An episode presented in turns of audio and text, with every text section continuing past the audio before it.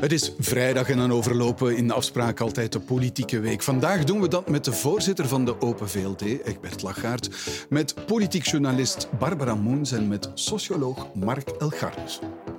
Welkom bij de afspraak op vrijdag.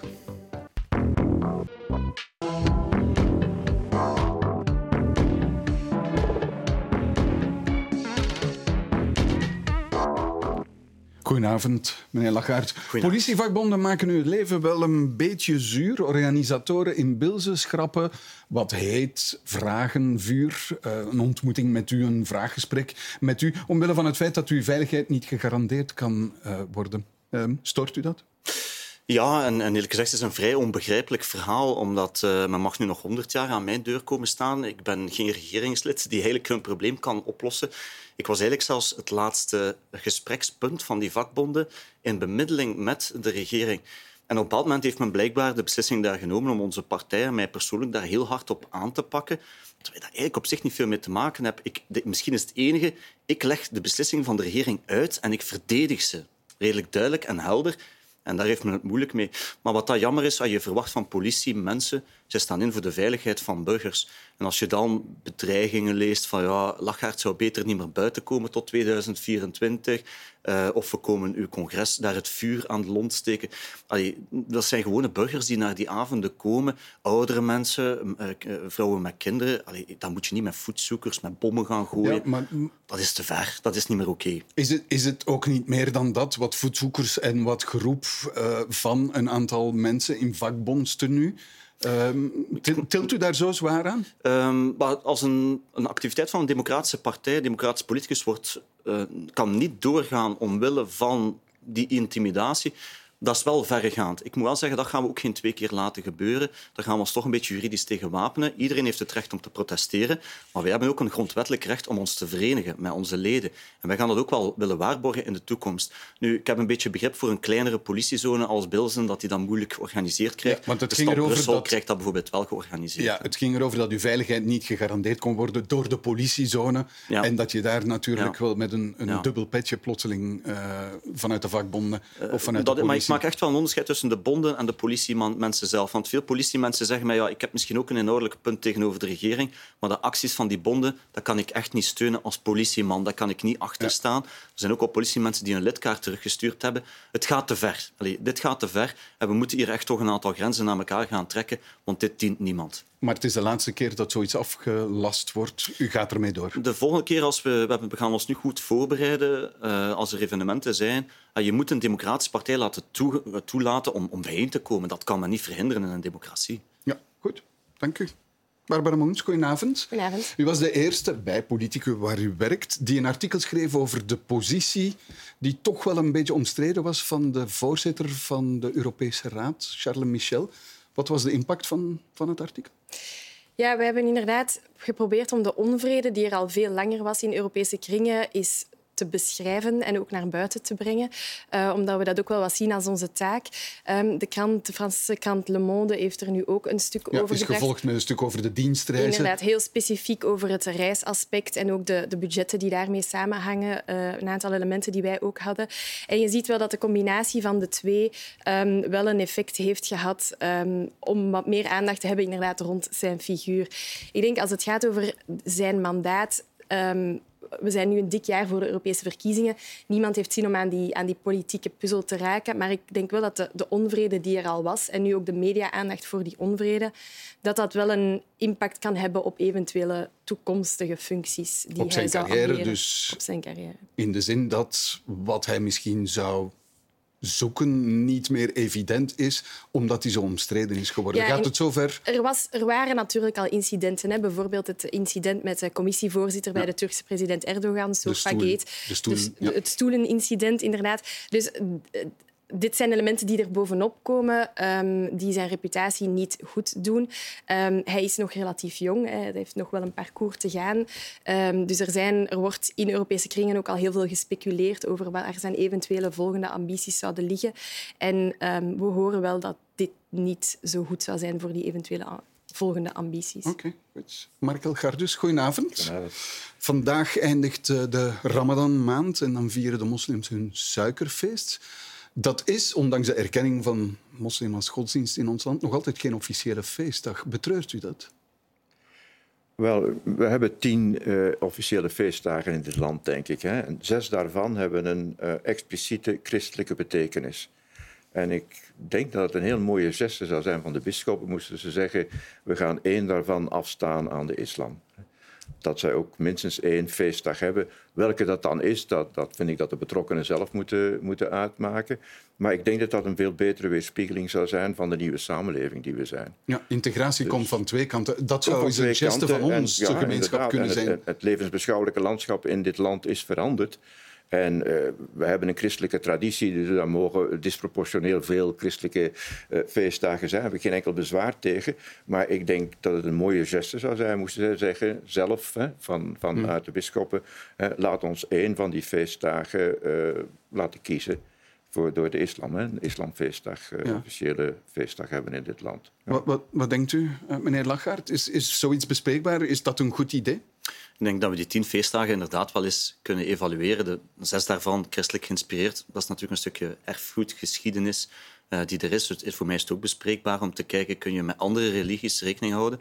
Maar ik zou eigenlijk naast religies eigenlijk toch nog uh, ja, een aantal andere data die vandaag geen feestdag hebben, zijn voor mij misschien nog belangrijker. Het einde van, einde van de Tweede Wereldoorlog is bijvoorbeeld geen wettelijke feestdag. Ik zou misschien liever een christelijke feestdag opofferen om dat te herdenken. Want ik heb de indruk in, in de collectieve herinnering, zeker bij jonge mensen, dat dat aan het vervagen is. Dus in, ik denk in dat de plaats van, van bijvoorbeeld het suikerfeest? Um, suikerfeest is natuurlijk een, dat heeft een beetje te maken met de sociologische realiteit van uw samenleving, die, die niet meer uniek christenen en vrijzinnigen ja. uh, heeft, maar ook andere religies. Dus, dus je daar prio prioritair misschien eerst die vraag? Of? Nee, ik, ik, ik vind echt uh, die, het einde van de Tweede Wereldoorlog, ik weet dat er ook een beweging is die daarnaar streeft, ik ben daar wel voor, maar natuurlijk de compensatie van een andere feestdag die dan, die dan wegvalt. Omdat ik dat echt belangrijk vind in, in het tijdsgevricht waar we vandaag zitten. Drie generaties zonder oorlog. Dat ik de indruk heb dat mijn kinderen dan niet meer zo actief mee hebben tot wat heel autoritaire, dictatoriale regimes kunnen leiden. Ik vind het belangrijk dat we die misschien eerst onderzoeken. Ja, dus de 8e mei was vroeger een feestdag, hè? Ja, en is weg. En dat vind ik eigenlijk jammer. Ja, dat, ik vind dat een simpele discussie. Hè. We hebben tien feestdagen. Uh, dat is genoeg. We moet, er moet er geen bij komen. Dus het komt erop in van sommige intruiden voor wat anders. En er zijn verschillende kandidaten. Ik vind natuurlijk het weerspiegelen van het nieuwe levensbeschouwelijke landschap in dit land belangrijk. Maar eveneens, hè, de Tweede Wereldoorlog. Persoonlijk ben ik een groot voorstander om van uh, een feestdag van de democratie te hebben. Het, het enkelvoudig algemeen stemrecht. Dat is 26 juni 1949, toen ook de vrouwen stemrecht hebben gekregen. Ik denk dat we ook in een klimaat zitten waar de democratie celebreren niet overbodig is. Dat, en zo denk ik kunnen we nog wel wat kandidaten vinden en de discussie uh, beginnen. Goed, na het nieuws over de onrechtmatige pensioenbonussen voor de oud-voorzitters van de Kamer van Volksvertegenwoordigers en enkele ambtenaren daar raakte nu ook bekend dat alle parlementsleden het officiële pensioenplafond voor publieke pensioenen met 20% mogen overschrijden wanneer ze hun wettelijk politiek pensioen kunnen combineren met een ander pensioen. Vanmorgen kwam het nieuws naar buiten dat Vlaamse parlementsleden heel wat meer dan het maximumpensioen kunnen krijgen. Vanmiddag al was de regeling afgeschaft. En dat inspireerde blijkbaar het federaal parlement. Daar kwam gisteren zo'n systeem aan het licht. En ook daar is de gunstregeling vandaag afgeschaft. Want wat mij een beetje irriteert in het verhaal, en vooral de populistische praat van de Partij van de Arbeid, is omdat dat allemaal illegaal is. Daar is dus niks illegaals aan. Hè. Dat, is gewoon, uh, dat is gewoon open en bloot in het parlement besproken geweest. En vandaag ook dit 20% extra bovenop dat maximum pensioen van 7800 euro. Hele mooie overwinning, denk ik. En wij gaan verder gaan. We willen nu ook dat die extra's die al zijn uitbetaald geweest, dat die teruggevorderd worden en dat er een statuut komt voor parlementsleden zoals gewone werknemers. Wat blijkt nu? Dat daar, wat is het, 25 jaar, 30 jaar geleden blijkbaar dingen normaal werden gevonden die wij vandaag niet meer normaal vinden. En vanaf het ogenblik dat dat blijkt, schaffen die af. Maar je moet eigenlijk naar één sober, eenvoudig, transparant statuut gaan voor, voor parlementsleden. Dingen die je niet kan uitleggen, dingen die je niet wil uitleggen, die moet je afschaffen. En de afspraak van gisteren die moet zo snel als mogelijk geïmplementeerd worden. Ja, wist u ervan, meneer Lachaert? Nee, ik ga eerlijk zijn. Uh, ik ben negen jaar geleden in het Vlaams parlement uh, binnengekomen. En als je daar binnenkomt, is nu niet het eerste wat je aan denkt. Hoe zit dat hier nu eigenlijk met mijn pensioen? Dus ik, ik, moet zeggen, ja, ik heb daar ook geen acht op geslagen. Het stond blijkbaar zelfs op de website van, van het parlement, dus je kon het eigenlijk wel weten. Maar ik heb het ook niet bekeken nu. Ik, ik moet wel zeggen, het is een heel pijnlijk verhaal. Hè. Daar moeten we het niet flauw over doen. Maar die, de wijzigingen die de laatste jaren plaatsgevonden hebben, bijvoorbeeld een parlementsleden die nog niet zo lang in het parlement zitten, die gaan 45 jaar moeten werken. Net zoals iemand anders. En een loopbaanjaar is een loopbaanjaar, net zoals bij iemand in de privé. Die komen nooit of te nimmer nog aan dit plafond wijnings. Maar wat dat heel het pijnlijk is... Het gaat over een symboliek natuurlijk. Tuurlijk, Bijvoorbeeld ook vandaag raakt bekend een documentje gewoon bijeengeschreven. Een A4'tje, niet eens een officieel document. En zo eigenen parlementsleden zich 20% extra pensioen toe. Dat is wel pijnlijk als beeld. Die symboliek is er. Volledig eens met u. Juist één correctie. Het is niet dat iedereen die 20% meer krijgt, maar het plafond wordt verhoogd, waardoor de optie er is. En, en dat is natuurlijk in een systeem toen, met parlementsleden die toen op carrières van 20 jaar voldoende hadden. En ook als je burgemeester of schepen was, was toen ook 20 of 18 jaar genoeg. En dus die groep van die generatie zat heel snel aan hoge bedragen. Dus dat gaat niet meer voor ons gelden, dat is duidelijk en dat is terecht. En het is heel pijnlijk dat dan zo'n restante reliquie daar nog blijkt te bestaan, waar je inderdaad maar beter komaf mee maakt. Want dit beschadigt natuurlijk het vertrouwen in, eh, in, in de democratie. Pijnlijk zegt u, Dieter van Bezien van Groen zei, ik schaam mij erover. Ja, ja? als... Schamen? Niet, niet dat ik iets persoonlijk verkeerd gedaan, maar als je buiten komt, je hebt een bepaald beroep waar je voor inzet dan ben je beschaamd in onze hele beroepsgroep dat dit op deze manier, zonder dat we het allemaal gezien hebben, ja, nu snel, snel moet gecorrigeerd worden. Dat, dat is niet wat je wil. Ik vraag gewoon een pensioensysteem zoals iedereen. En dat heeft me vijf jaar geleden ook op ons van toepassing uh, geplaatst. Niet meer, niet minder.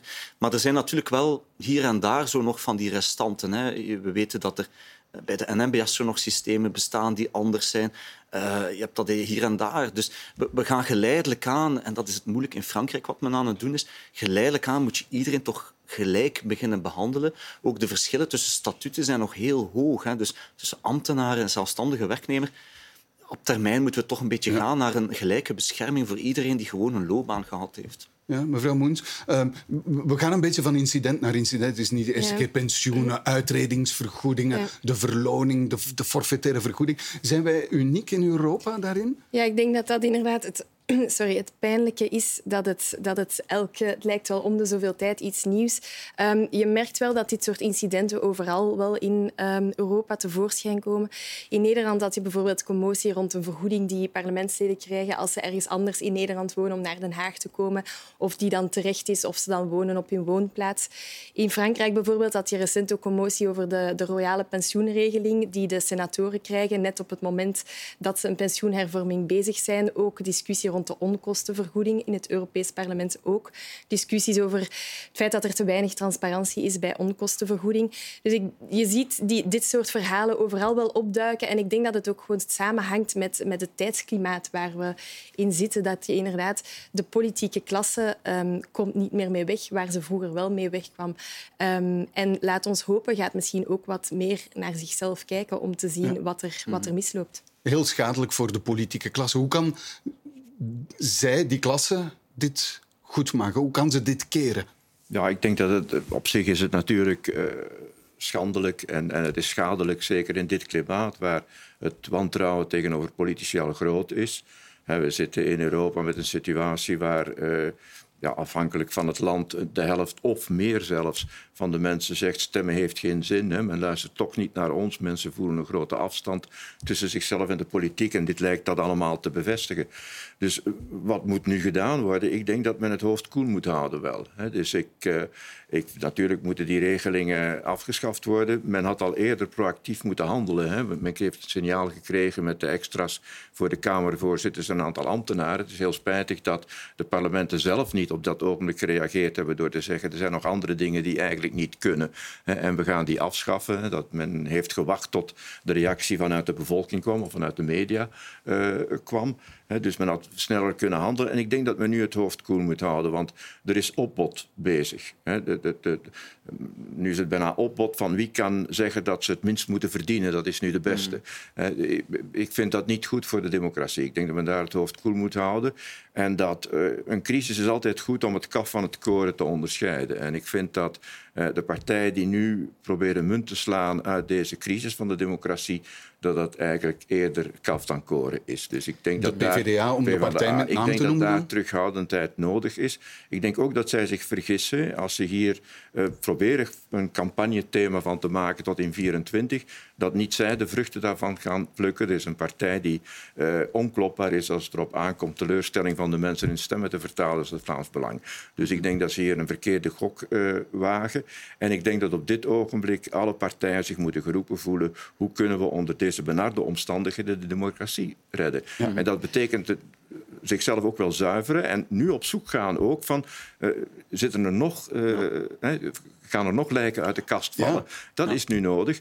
En voor de rest proberen goed te besturen en niet een opbod uh, rond het exploiteren van deze crisis. Ja, inderdaad. Moet politiek niet zelf proactief, gebruikte ja, meneer Elgardus het, het, woord. Gewoon dat hele statuut is tegen het licht houden en ja, de borstel erdoor. Ja, ik denk dat uh, wat, wat Mark zegt heel juist is. We moeten zelf, ik heb die instructie ook gegeven, alsjeblieft zoek alles uit. Wat, wat zou er nog kunnen zijn dat ongerijmd is met wat een gewone werknemer heeft die, die elke dag gaat werken? Dus moeten we echt in kaart hebben. Zoals maar, bijvoorbeeld de forfaitaire vergoeding die parlementsleden kregen, alhoewel, krijgen 2500 ja. euro onbelast. Gewoon. Klopt, wel om je kosten te betalen. Hè. Dus dan moeten we wel ja, helder zijn. zijn. Maar je moet ze niet bewijzen. Nee, en misschien moeten we dan maar naar een bewijsbaar systeem gaan. Want er zijn wel parlementsleden, en ik moet zeggen, toen ik gewoon parlementslid was, nog geen voorzitter van een partij, ik, ja, ik had aan mijn secretariaat en, en, en uitgaven die je deed, had je wel bepaalde kosten. Maar ik heb er geen probleem mee dat we evalueren. Klopt dit met het bedrag wat er is? Want het grote probleem is soms met parlementsleden, dat is het heel moeilijke.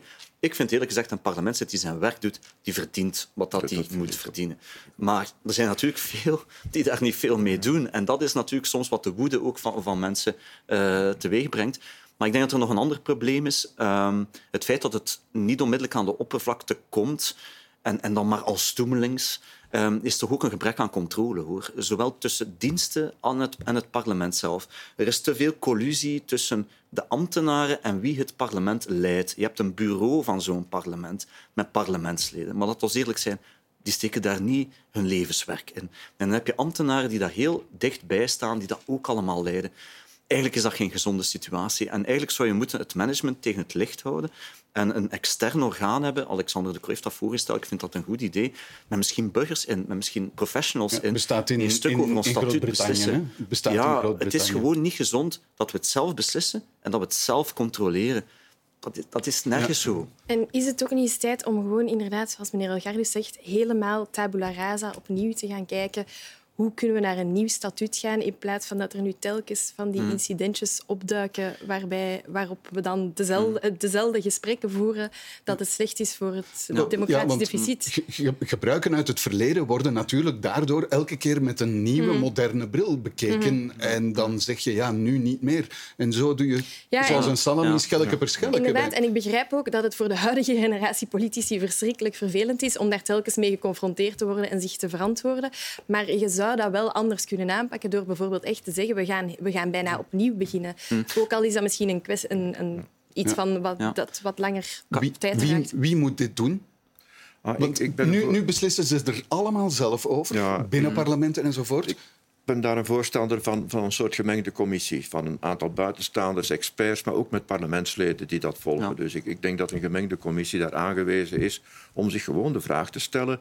hoe Ja. Passen we dit statuut aan aan wat volgens de hedendaagse normen geldt voor iedereen in deze samenleving? Maar dat- Hoe, hoe, hoe verander je een politieke partij? Want over twee weken congres eh, van, van Open VLD, dus politieke vernieuwing. In deze context van, ja, laat maar zeggen, antipolitiek en wantrouwen tegen de politiek, hoe, hoe pak je dat dan aan? Maar iedere crisis is altijd toch een opportuniteit, omdat eh, iedereen zit heel diep en zoekt ook wel toch perspectief naar, naar beter. Ehm, nu, ja, wat, wat onze eigen partij betreft, wij zitten gewoon met een, een hele... We zitten wel met een generatiewissel die er aankomt. Hè. Je hebt, mijn partij heeft een heel succesvolle periode gehad. De premier geleverd met, met Guy Verhofstadt, doet dat nu opnieuw.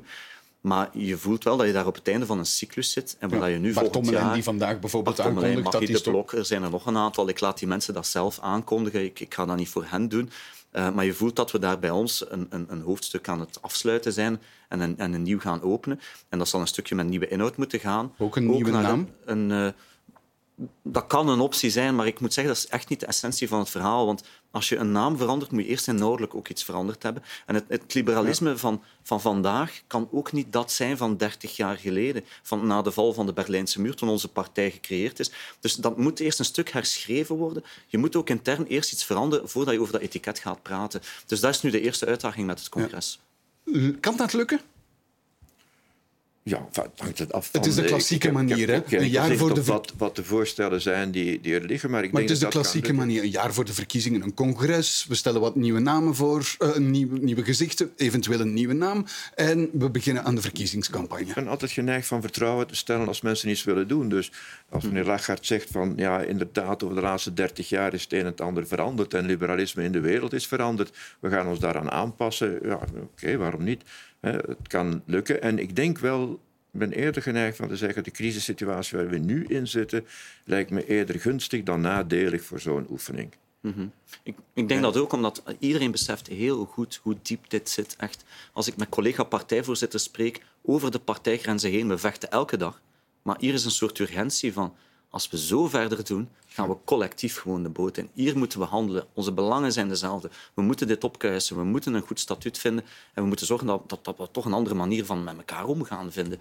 Anders volgend jaar, je, je, je, moet je eens inbeelden dat je in zo'n sfeer terechtkomt. Sorry, maar dan, dan is het land geblokkeerd tot en met. Dat, daar heeft niemand iets aan. Maar dat was juist de belofte van Vivaldi in het begin, die de Croo heeft ik, gemaakt. Ik, ik, zeggen, ik, heb, ik heb de preformatienota geschreven van, van uh, deze regering, dat weet u. En dat was eigenlijk toen een spirit van we moeten dit land tegen 2030 terug een perspectief geven, dat het in een betere staat komt, uh, dat we onze democratie een stuk hervormen, dat we economisch terug zaken op orde zetten, uh, dat we op samenleven en multiculturele samenleving perspectief geven.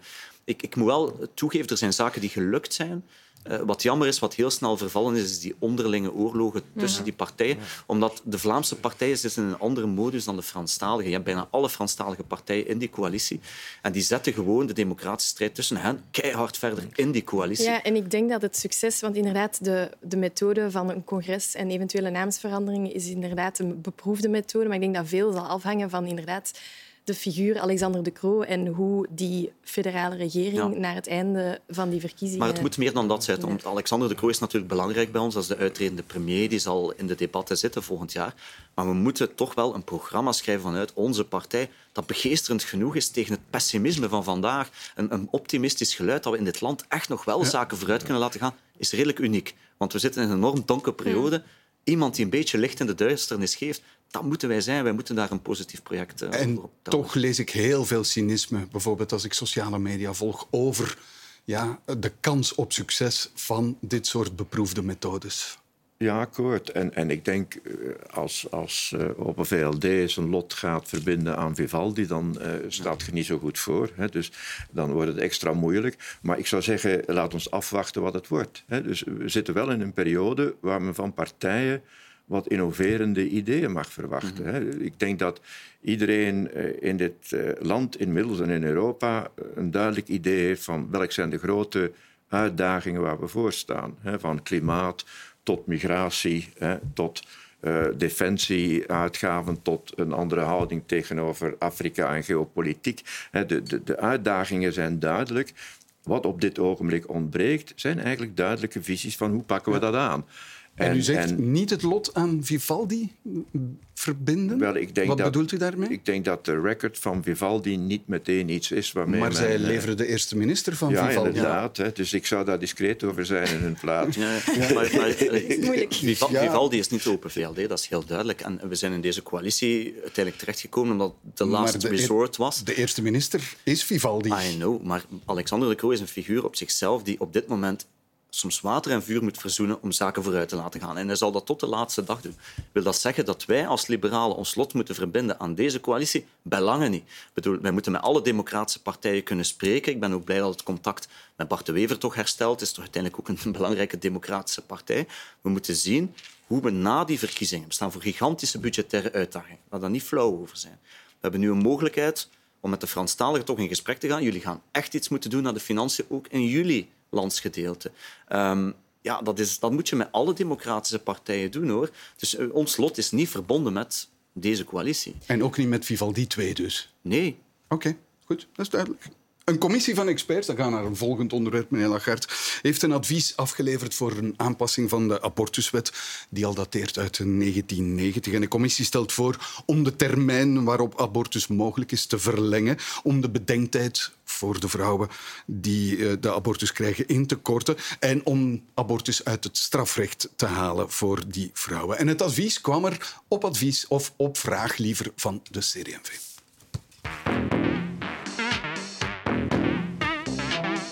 Experten vinden dat abortus moet kunnen tot 18 weken zwangerschap.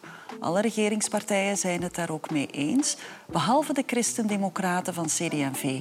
Zij willen abortus maar toelaten tot 14 weken. Zij komen tot een heel duidelijke conclusie.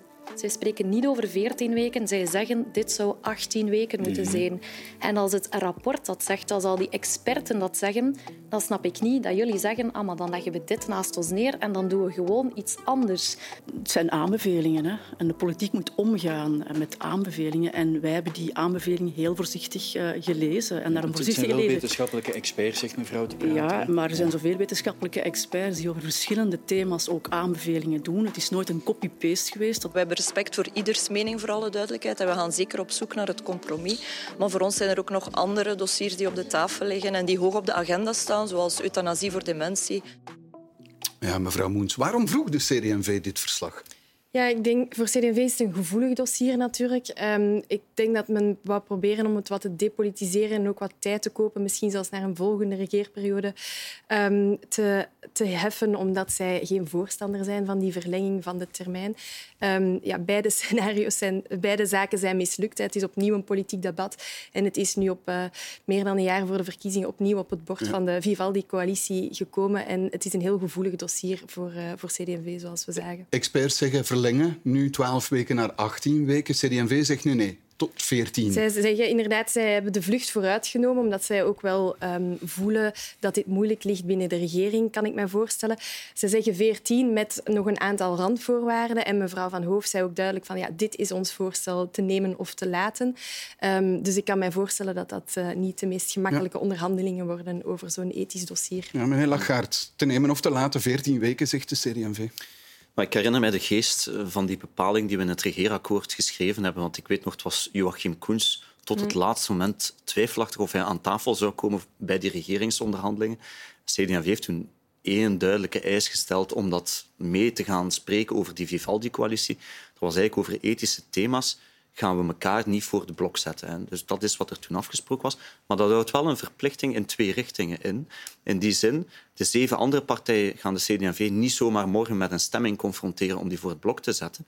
De CD&V heeft gevraagd, we gaan een wetenschappelijk comité, dat is hun vraag. Dus eigenlijk komen we nu bij een uit, uitslag die de CD&V zelf bewerkstelligd heeft door dat adviescomité in het leven te roepen. En er is ook wel een, een inspanningsverbindenis van hun kant om tot die consensus te raken, om, om samen constructief na te denken. Dan, dus je kan ook niet 14 zomaar weken zeggen... nu een rode lijn en zeggen 14 Ja, maar dat weken. kan niet. Je kan niet zeggen, ja, maar eh, dat is een rode lijn en dan spreken we er verder niet meer over. Nee, dat is niet de geest van hetgeen wat we overeengekomen zijn. CD&V heeft zelf een wetenschappelijk comité gevraagd. Daar is een duidelijk advies. En op basis daarvan gaan we met elkaar praten. Ja. Maar En zegt u dan, wij volgen dat wetenschappelijk advies, wij willen doen wat de experts doen, dus wij zeggen ook 18 weken, zoals bijvoorbeeld vooruit zegt. Maar ik ben een van de indieners van het wetsvoorstel over die 18 weken en het opheffen van de, de bedenktermijn van de vrouwen. Dus, dus op zich, mijn partij staat daar heel duidelijk voor. Maar ik, ik, ik roep gewoon CD&V op om op een constructieve manier hier samen een, een oplossing te zoeken. En voor mijn partij is ook heel belangrijk, wat Katja Gabriels daarnet zei, dat dossier euthanasie bij dementie is voor mij mogelijk nog belangrijker. Omdat dat schrijnende situaties zijn van oudere mensen die zelf niet meer de keuze hebben op het eigen van het leven. We zouden die twee dossiers samen moeten brengen en tot een eerlijke eh, deal over een aantal ethische thema's En moeten kunnen komen. Vandaar dat u minder hard hebt uitgehaald dan bijvoorbeeld de mensen van Vooruit en Groen en aan de Franstalige kant die meteen zeiden het is 18 weken, want de experts hebben 18 weken gezegd. Maar herlezen, Euthanasie. herlezen het regeerakkoord. We zullen een consensus samen moeten vinden. En ik denk als je het samenbrengt met euthanasie bij dementie en die twee dossiers koppelt, dan kan je eigenlijk wel op ethisch vlak iets heel mooi verwezenlijken zonder de CD&V te desavoueren en elkaar kapot te rijden. Professor, is het zo dat wanneer je experts uitnodigt om een advies te geven, je dat dan ook moet volgen als politicus. Nee, absoluut niet natuurlijk. Hè. Maar dat wordt hier wel als argument ja, gebruikt. expertise is een deelexpertise en de taak van politici, van vertegenwoordigers van het volk, is precies van alle mogelijke overwegingen in acht te nemen en die tegen elkaar af te wegen. En ze moeten dat altijd doen in een grote situatie van onzekerheid. Dat is de verantwoordelijkheid van politici. Hebt u, dus u hebt begrip voor het standpunt van de CD&V? Ja, die natuurlijk zegt... heb ik begrip voor het standpunt van de DNV. Wat ik, wat ik moeilijker begrijp in dit, is dat men voor advies over uh, een kwestie als abortus het volledig medicaliseert. Wat mij treft hierin, want potentieel is dat een grote verandering in ons politiek landschap, dat een vraag die altijd centraal gestaan heeft in wat we noemen onze duurzame uh, ethische breuklijn, dat dat tot verdwijnt. Dat men daar zou kunnen depolitiseren. Dat was een beetje de bedoeling aanvankelijk, dat men daar in de plaats een, een louter medisch advies kan plaatsen. Dat betekent dat eigenlijk ethische overwegingen niet meer zouden meespelen. Dat is wat mij treft in deze discussie dat uh, ja, een commissie van, uh, van artsen die zich uitspreken over de louter medische aspecten, dat moet er zijn en daar moet naar geluisterd worden. Niet noodzakelijk 100% gevolgd, maar zeker naar geluisterd worden.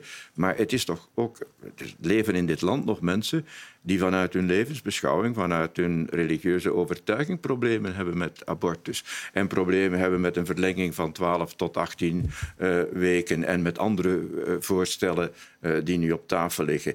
En die mensen heb ik niet gehoord. Dus men heeft gedaan alsof uh, het geen ethisch probleem meer is. En ik vrees een beetje dat dat niet wijst op een grondige verandering in ons politiek landschap, maar op een ander aspect van kloof tussen politiek en de mensen. Mm-hmm. want er zijn niet alleen een aantal christenen die zo nog denken, maar ook de ganse nieuwe bevolkingsgroep, uh, de moslims, hebben daar andere opvattingen over dan ik als vrijzinnige. En het verbaast me dat we hen niet gehoord hebben. Ik vind dat een gemiste kans, hè, die nieuwe bevolkingsgroep. Niet alleen om te weten wat denken zij, maar ook om binnen die groep de discussie op gang te krijgen van kijk, vanuit de levensbeschouwing denk je dat. Maar nu zit je in een samenleving waar de meerderheid helemaal wat anders denkt. En hoe gaat je samenleven? Ja. Zij mogen ook die vraag gesteld ja, krijgen. Ja, ik, denk, ik deel, ik deel voor, een, voor een groot stuk de analyse dat wetenschappelijke input is heel belangrijk, experteninput is heel belangrijk, maar zeker in ethische thema's um, is, is het maar een deel van het debat. En is het inderdaad aan de politici, uh, aan het maatschappelijk debat, om dan daar een consensus over te vinden. En Vanuit als er... die redenering zullen ook Vooruit en Groen en andere partijen die nu heel sterk op die experts wijzen, mm. zullen zij ook stappen moeten zetten en kunnen zij zich ook niet vastzetten op dat standpunt. Is het dat wat u zegt? Ja, en ik vind, denk vooral dat als er politici zijn met, met gewetensproblemen vanuit inderdaad die levensbeschouwelijke bedenkingen, dat we dat heel serieus moeten, moeten nemen. Mm -hmm. En dat daar inderdaad in een, in, een, in een context binnen de regering afspraken moeten over worden gemaakt. Bijvoorbeeld als het dan gaat over we laten het parlement stemmen, um, elk op zijn eigen manier, los van, van het regeringsstandpunt. Um, dat zijn allemaal mogelijkheden. Maar dit is wel een, een uniek debat, denk ja. ik, nog anders dan, dan ja. andere... Maar ik ben het eens dat puur een wetenschappelijk comité. Nu, CD&V had dat gevraagd, dus men heeft dat gedaan en dat is een element. Maar op het einde van de rit zijn we wel verkozen namens de mensen om beslissingen te nemen. Dus ja, maar u hebt de argumentatie gehoord zeggen... van, van mevrouw De Prater, die zegt ja, maar CD&V heeft het gevraagd, hier is het advies en dus volgen wij het advies. Punt. Ja, dat is iets wat kort door de bocht, omdat uh, het wetenschappelijk comité was een element dat gevraagd is. Dat is een belangrijke basis om je overtuiging te vormen. Maar op het einde van de rit was er nog altijd vooropgesteld, we moeten dan samen naar een consensus streven en we gaan elkaar niet voor het blok zetten.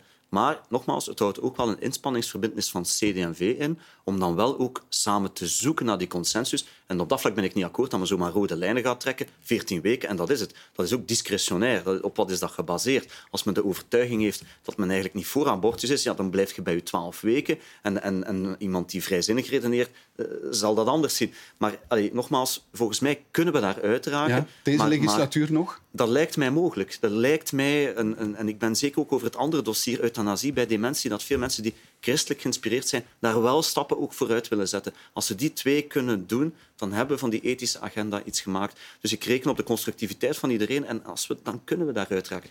Juist nog één element. We spreken vaak over partijen. Let ook op, binnen die partijen denken volksvertegenwoordigers soms ook anders over het dossier. Dus je gaat op het einde van de rit nog de stemmen moeten tellen. Want ook bij ons geldt vrijheid van stemming, zal bij iedereen zo zijn. Zelfs binnen partijen denkt men binnen die fracties daar soms anders over. De partijtucht is minder streng ja. als het over ethische thema's gaat. Hopelijk. Hè? Dus dat, dat is echt iets waar, waar toch het geweten van iedereen moet kunnen, kunnen meespelen.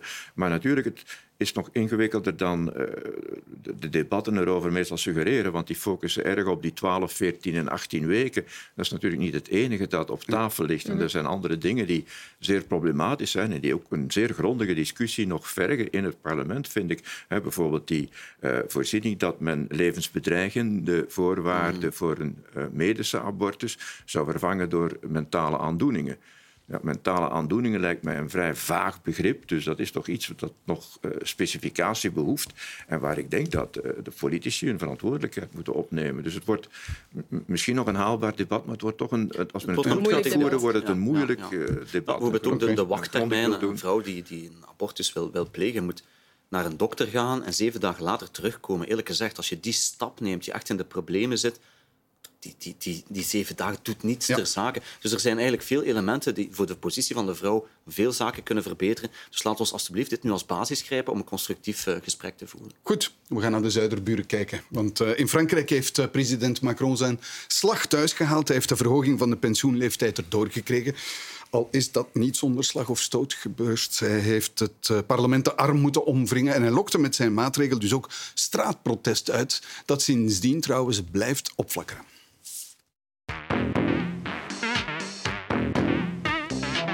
De zogehate pensioenhervorming in Frankrijk is nu officieel in het Franse staatsblad verschenen. Gisteravond had president Macron zijn handtekening gezet onder de pensioenwet nadat de grondwettelijke raad ze eerder die dag had goedgekeurd. Car en effet, alors que le nombre de retraités augmente, que notre espérance de vie s'allonge, la réponse ne pouvait pas être de baisser les pensions.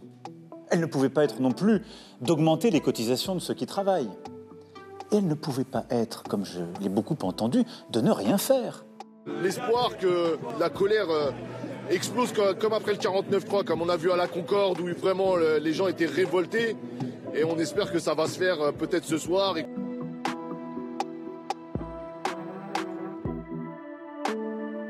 Probleem hier is dat hij de zaken heeft omgekeerd en dat hij de timing heeft geforceerd. En dat zet een groot stuk van de publieke opinie tegen hem op. Niet noodzakelijk omwille van de pensioenen, niet noodzakelijk omwille van de rationele aspecten, maar wel omwille van de perceptie van de macht en de legitimiteit van de beslissingen die worden genomen. Dat één iemand beslist om de 49 te activeren. Nee. Eén iemand beslist nee. om de procedure van de 47 aan te gebruiken. In Frankrijk is dat Heb je een ander systeem? de baas die alles Mhm. mm -hmm. te zeggen heeft. En ik begrijp dat daardoor veel Fransen zich niet gevaloriseerd worden. Maar dat kan je niet in een handomdraai veranderen. Hij heeft het geforceerd en de 49-3 werd uh, in, ingeroepen. Leg eens even uit, wat heeft hij gedaan, president Macron? Dus er was inderdaad al heel lang debat over die pensioenmaatregelen om de pensioenleeftijd te verhogen. En toen hij voelde dat daar niet voldoende steun voor zou zijn um, in het parlement, heeft hij een soort van noodprocedure ingeroepen, dat artikel uh, 49.3, waarbij dat inderdaad de president zelf dan die maatregel kan nemen. Um, die is controversieel. Uh, men noemt het ook ondemocratisch uh, tijdens die protesten, maar het is wel grondwettelijk. Daarna is er ook een, een motie van wantrouwen gevolgd, een vertrouwensstemming in het parlement. Die heeft hij ook gewonnen. En dus dat is nu de, de spanning waarin, waarin men zit in, in Frankrijk. En inderdaad, eigen aan het presidentiële systeem in Frankrijk is er één persoon die zeer veel te zeggen heeft. Dat, um, we merken in Europa dat dat een heel efficiënt systeem is, um, bijvoorbeeld als het gaat over Europese besluitvorming. Maar dat leidt er ook wel toe dat er heel veel van de, de, de zaken die men wil aanbrengen, dat die niet echt gekanaliseerd worden in het systeem en dan vaak op, uh, op straat belanden. Straatprotest. Hoe kijkt u naar die methode? Eén man beslist de macht. Dat is het niet. Ja, soms in België zou je willen dat de macht iets minder uh, verspreid is en dat we toch iets daadkrachtiger zouden kunnen opereren. Dat is het absolute tegengestelde. Ik vind wel voor zo'n hervorming dat puur in handen van, van een president leggen, die eigenlijk het parlement kan bypassen, dat vind ik te vergaand. Maar het doet wel niet af aan het feit dat we voor enorme hervormingen staan in heel West-Europa. Op de betaalbaarheid van onze pensioenen en sociale zekerheid. En dat je daar met een gigantisch spanningsveld met de samenleving zit die eigenlijk heel moeilijk in die hervormingen meegaat en dat heel veel beleidsdragers voor problemen stelt. Kijk naar de politiebonden. Die beslissing wordt door zeven partijen genomen in ons land. Hè. En die politiebonden gaan langs bij al die partijen en die wijzen allemaal naar elkaar. Ik ben het niet geweest.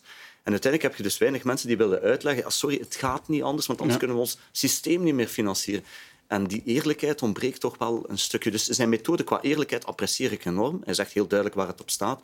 Het systeem is te ver gehaald. Je kunt niet het parlement zomaar uitschakelen voor zo'n belangrijke beslissing. Maar dat is het niet. Of dat heeft hij niet gedaan, hoorde ik u mompelen, professor. Ja, u volgt Frankrijk heel nauwgezet. Ja, strikt gezien dus niet. Maar laat me eerst zeggen, ik, ik, ik vind dat inhoudelijk Macron hier 100% gelijk heeft. Namelijk pensioenleeftijd Fransen moeten wat meer en wat langer gaan werken als ze dat land in orde willen houden. En, en als ze zelf hun welvaart willen behouden.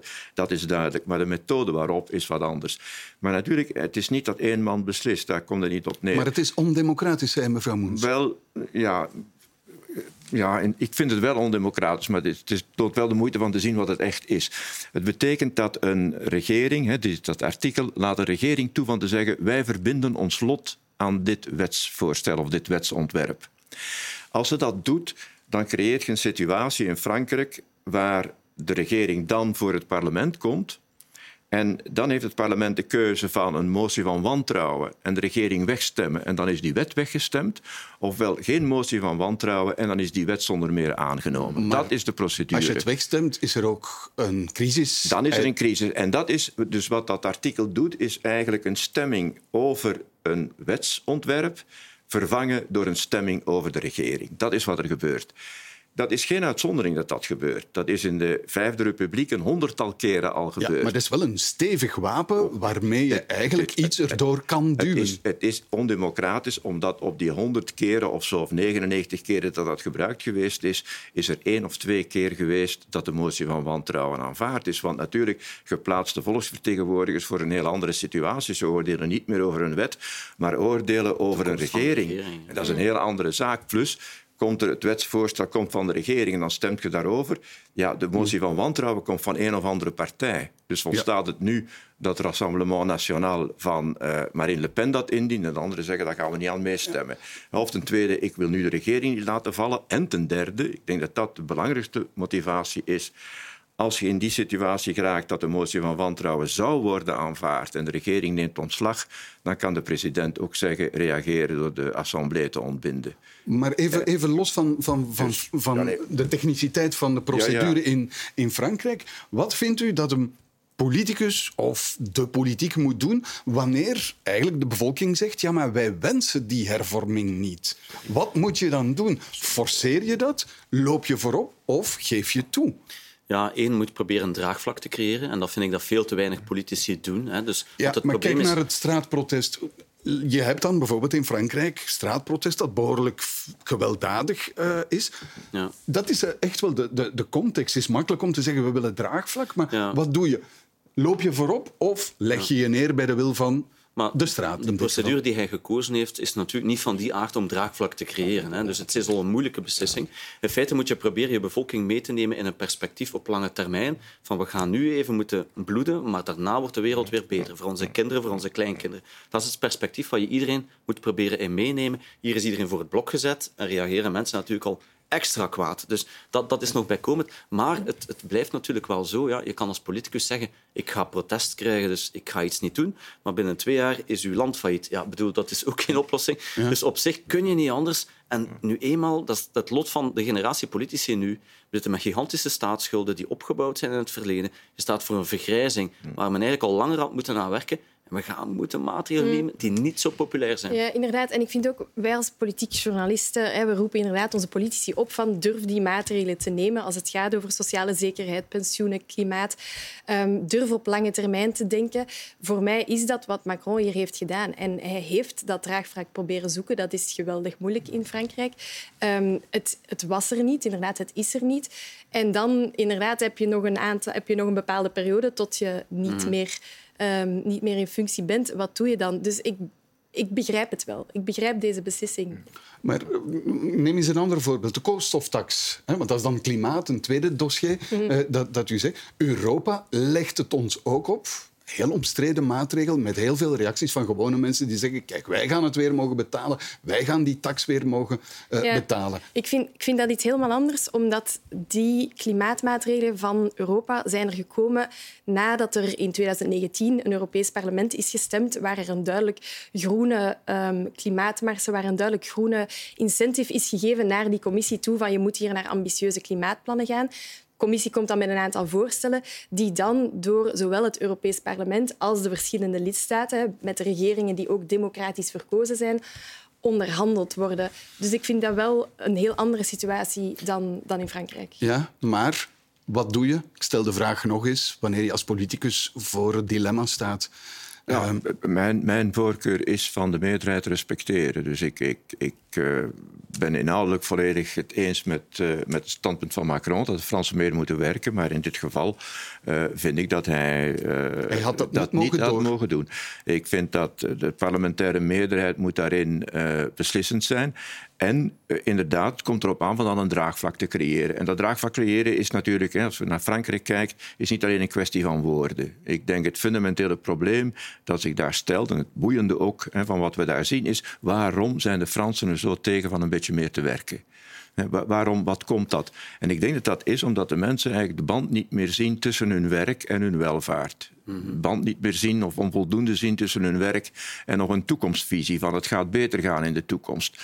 De band niet meer zien tussen hun werk en wat ze doen voor de gemeenschap. Dat dat voor hun land belangrijk is. En daarop moet gewerkt worden. En ik, ik, ik moest eraan denken toen, toen bij de Deleuze liep bij ons waar die briefjes hangen nu van mensen met hun voornaam. Ik werk hier al acht jaar, ik werk hier twaalf jaar. Dat is ontroerend. En dat betekent dat we toch op een andere manier naar het werk van mensen moeten kijken.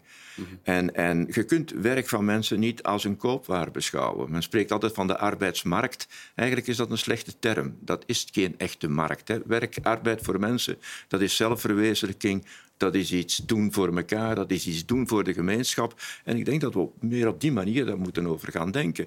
En dan bind je het werk van de mensen aan wat ze denken dat er met hun gemeenschap gaat gebeuren, met de toekomst van het land, met hun toekomst. En dan denk ik dat je zo'n hervormingen erdoor krijgt. Maar je moet die basis niet alleen met woorden, maar dat moet ook zich vertalen in effectief beleid, anders staan tegenover het werk van mensen. Mm. Het, het, blijft een moeilijke, omdat uh, als je wacht op dat moment waarop eigenlijk iedereen mee is en dat je een meerderheid vindt, bijvoorbeeld bij een referendum, want dat is een van de vragen die de protesterende partijen hebben, dat dat meestal te laat is en dat je tegen dan eigenlijk al vanuit het leiderschap in een land ziet dat dat fout loopt. En er is natuurlijk er is een democratisch draagvlak, maar op een moet je ook leiderschap tonen.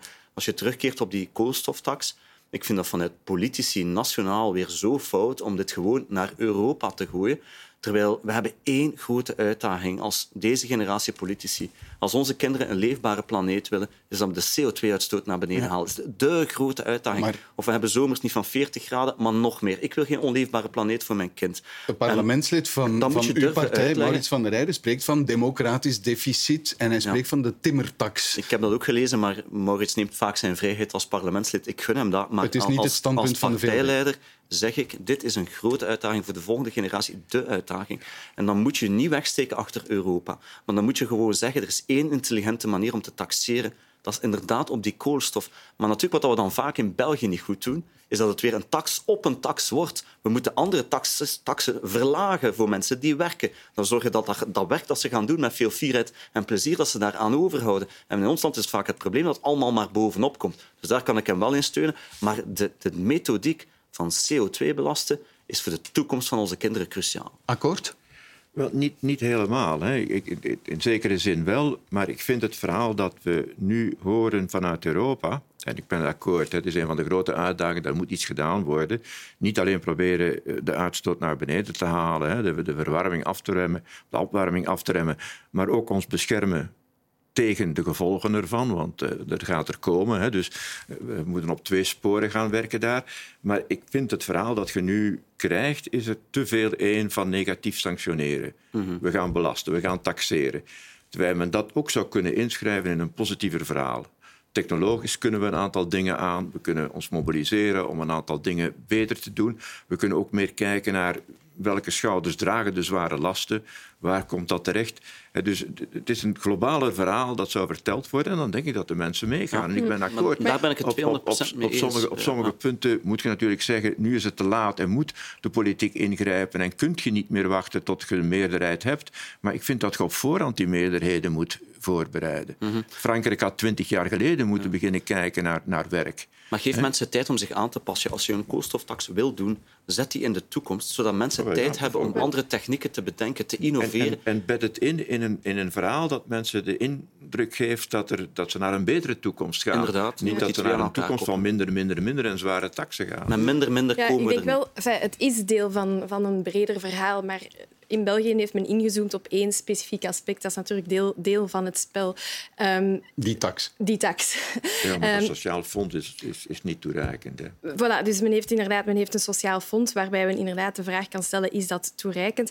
Maar je hebt ook wel een aantal andere zaken. Bijvoorbeeld dat men gaat proberen um, on, onze industrie te beschermen door ook uh, producten die hier binnenkomen, ook daar te gaan kijken van hoe kunnen andere landen bijdragen aan, onze, aan, het, aan het gelijk speelveld tussen, tussen die industrie. En ik denk inderdaad dat als het gaat over... Um, Europa legt, legt de lat heel hoog. En dat heeft inderdaad dat neemt met zich mee dat je een aantal prijsprikkels hebt, dat mensen dat gaan voelen aan, in hun energiefactuur aan de pomp. We moeten daar ook niet flauw over doen. Dat je vooral moet gaan kijken naar oké, hoe kunnen we ervoor zorgen dat we inderdaad die zwakste beschermen. Niet zozeer dat we minder gaan doen voor het klimaat, maar wel zorgen dat, dat iedereen mee is. En we hebben dezelfde discussie gehad um, rond energie toen we onze afhankelijkheid van Russisch gas moesten afbouwen. Dat je merkt dat een aantal van die maatregelen naar een te grote groep gaan, waardoor het niet genoeg is voor de mensen die het echt moeilijk hebben. Maar eigenlijk mogen we het zo niet uitleggen. Want als, als we natuurlijk tot een situatie komen, het gaat mensen geld kosten, dan zijn we in een negatieve modus. Maar dat je er moet toe komen, is dat je maar systemen het gaat hebt. mensen geld kosten. Nee, dat hoeft niet zo. We zeggen dat, maar dat hoeft niet zo te zijn. Want uiteindelijk, als je investeert in je woning, dat die CO2-neutraal wordt, dan gaat jij in je energiefactuur op vijf of tien jaar dat terugverdienen. Dus het is heel kortzichtig van te zeggen, het gaat nu ja. geld kosten. Dus nee, het kan maar je moet middellange wel, termijn levert u geld op. Je moet dat geld dus nu wel hebben wel, om dat je, te doen. Dus dat is wat Mark Elgar dus ook zegt. Je moet iedereen kunnen meenemen in dat verhaal. En als mensen die centen niet hebben, dan ja. moet je zorgen dat ze geholpen worden om ook die investering te kunnen doen. En daar is gigantisch Mocht. veel winst te doen. Er zijn mensen die dat in hun huis gewoon het geld niet hebben, het spaargeld om dat te doen. En zoveel woningen die beter kunnen geïsoleerd worden, waardoor je een enorme vooruitgang boekt. Maar ik denk dat we echt niet mogen zeggen, het gaat je geld kosten. Nee, het gaat u geld opleveren als we het op een intelligente en sociale manier doen. Is dat het draagvlak dat u wenst? Dat is een element. Hè. Ik zeg het, en het moet reëel gemaakt worden voor de mensen natuurlijk. Hè. Het is niet alleen in woorden, de mensen moeten het kunnen voelen. Maar, maar, maar ik, ik, werp, ik dat... werp nog eens op, je moet het geld wel hebben om die woning te renoveren, ja, ja. zodanig dat je er op langere termijn kan van profiteren. Niet ja. iedereen heeft dat. Nee, maar ik denk dat we daar in een situatie zitten, om terug te komen op dat werk. Hè. We zullen nu wel aan de mensen moeten beginnen zeggen dat we veel moeten werken niet meer enkel om de persoonlijke welvaart te laten toenemen, maar om te investeren in die dingen waar we collectief voor staan. En, en genoeg geld genereren om te kunnen investeren bij die mensen die zelf het geld niet hebben om die maatregelen te nemen. Dat geldt voor uh, klimaat, dat geldt voor defensie, dat geldt voor een hele reeks dingen. Dat geldt voor onze en ik schuld denk dat en onze dat, begroting. Ja, en ik denk dat dat de, de, voor de begroting. En ik denk dat dat een van de moeilijke opdrachten wordt voor politici. En dat zal gereserveerd zijn voor de moedigen onder hen, van te zeggen, kijk mensen, wij zullen harder moeten werken dan voorheen. En niet enkel meer voor onze persoonlijke welvaartstoename, maar voor het collectief, hè, waar Goed. we voor een aantal zeer zware uitdagingen staan. We kijken uit naar de moedigen onder hen. Dit is het einde van deze afspraak op vrijdag. En daarmee is weer een politieke week netjes neergelegd. En zoals altijd dank ik mijn gasten voor de deskundige hulp daarbij. Egbert Lachaert, Barbara Moens en Mark Elgardus. En uw beste kijkers, dank dat u er opnieuw bij was. Tot volgende week.